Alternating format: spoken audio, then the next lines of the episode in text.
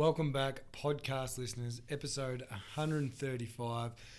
Today, I thought I'd bring in the expert of the topic that we're going to speak on. Um, the man knows the market like no other, I, I believe, and come in today and told me he's got a pretty biased opinion when it comes to this. But we're going to be talking of the difference between the buy now, pay later, and credit. So, as per our last podcast, my expert, Willard Lloyd, how are you, mate? Yeah, good, mate. Good. Thanks So- for getting me in here. Where do you think? Where do you think the bias is going to come? Your love for Afterpay, or Yeah, uh, disclosure. I've probably bought, I've been a holder of the stock for a while now.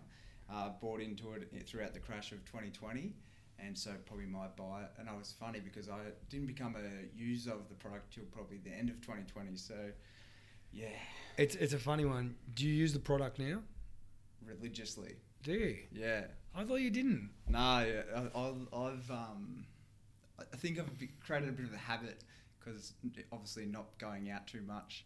I've bought a lot of things on everything. I've bought some new Crocs. I've bought an ice bar. I've bought heaps of things just for the house and stuff. So they've all gone on Afterpay or pay, PayPal paying Yeah. for. What I, what I find interesting, and like I use Afterpay as well, not much, um, but if I, I guess I'm buying a big item or something like that, sometimes I do it. And what it reminds me of, and a story of when I was a kid, um, I remember I wanted a pack of Pokemon cards, and Mum's like, "Well, I bought the last ones. You got to pay for these ones yourself and save up." And I remember it's like you can put them on lay-by. And for lay-by, they didn't give you the product. Now I get the product. Yeah, you go to the, go to the back of the Big W or the Kmart and there's this weird little desk and you're like, oh, hey, Earl. That's exactly how I remember it. But I remember it being as like, yeah, you could put down your deposit and keep paying it off, and then you could finally get it once Yeah, you've done that. But you don't, you don't get that instant gratification like you do nowadays. so, do you think that is a thing now? It's it's instant gratification, and you know we can grab that product and walk away straight away with it. And do you think people are getting in trouble now because of this? Yeah, I, I, I, I'll, I'll, yeah, this is probably my biases coming out, but I don't actually think there's too much negative negativity towards the the spe- sector or the Yeah. space.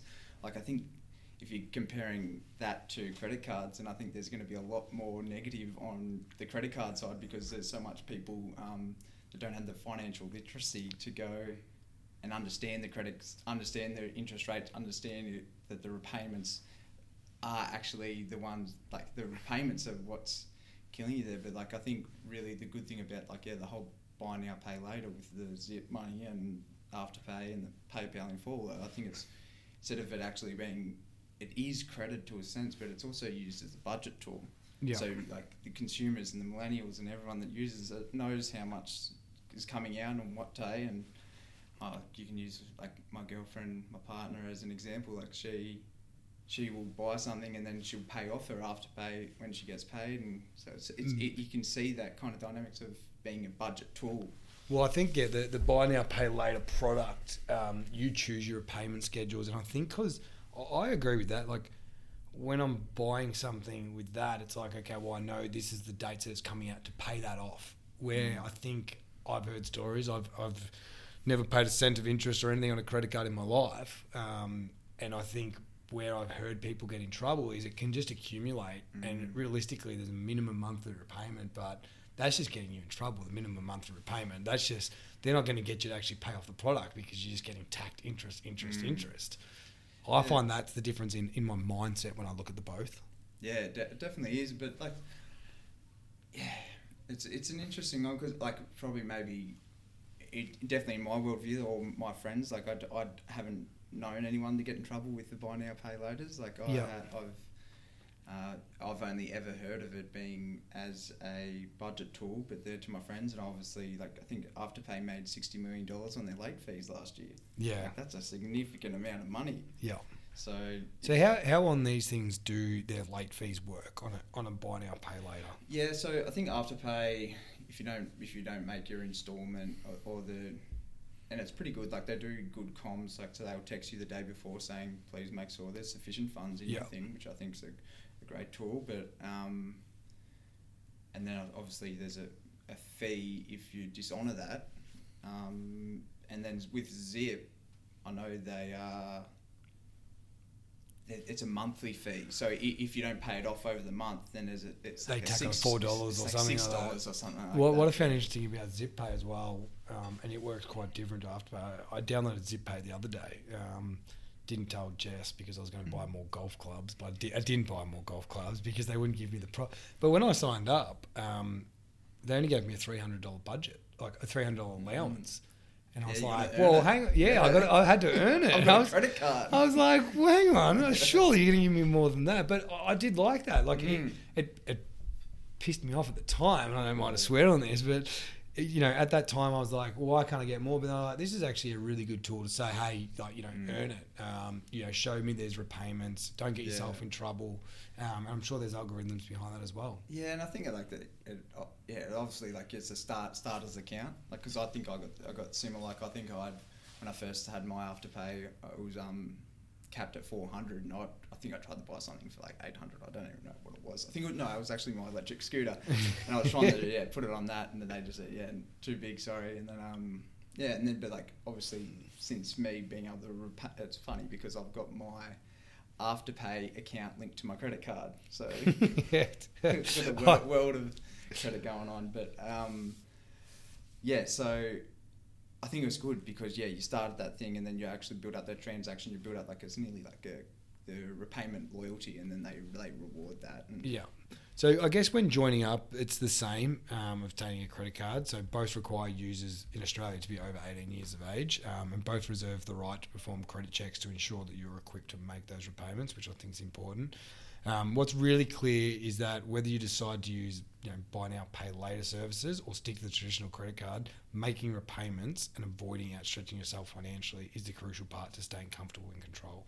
And this is where you're talking, I think, financial literacy you know, credit cards have got so many people in trouble. Um, Mm. And I think, you know, you're talking 60 million in late fees. I'm hoping the buy now, pay later, you know, doesn't end up in the same category, I guess, because it's done so much damage to young people trying to get themselves out.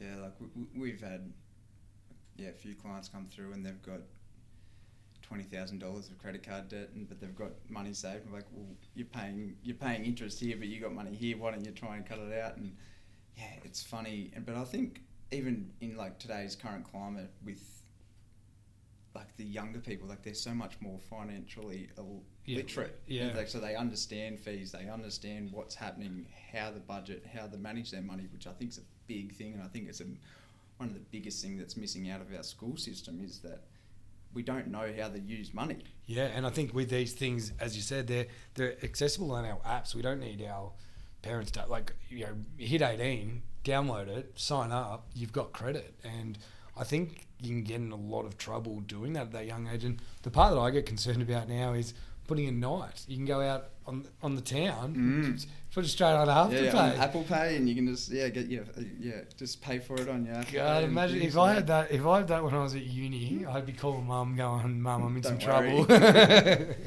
um, I've got four. I've got four equal repayments that I need to make over the next period of time. Um, what are we doing there?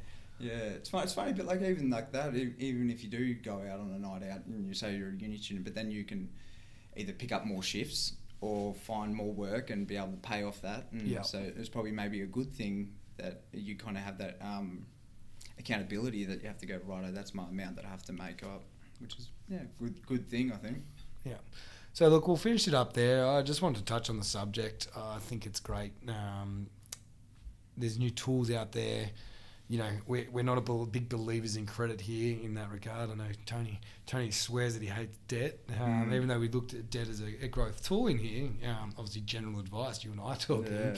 But, you know, it is interesting out there knowing what's available. Um, as we said, I think it's important to understand the fees and charges that come with these Mm. um, and to understand. I think even talking to your kids about, you know, the Money. dangers and money. Yeah. Yeah, and and it is a budget, as you said. Thinking about it as budget. If if you do use the product, you know, you need to know what the traps are. Yeah, and, it, and it all comes back to nearly like living intentionally. Like you obviously like you don't want to be always keep trying to keep up with the keeping up with the Kardashians yeah. or the Joneses or the or the new fad or the new trend, and then your buddy just trying you got the you're trying to maintain this uh, image of looking rich, Yeah. and where, where's that going to get you? Like you always should be trying to as we're saying here, like instead of trying to look rich, we're trying to build instead of you're trying to build your wealth instead of yeah, Yeah, just trying to have the latest thing.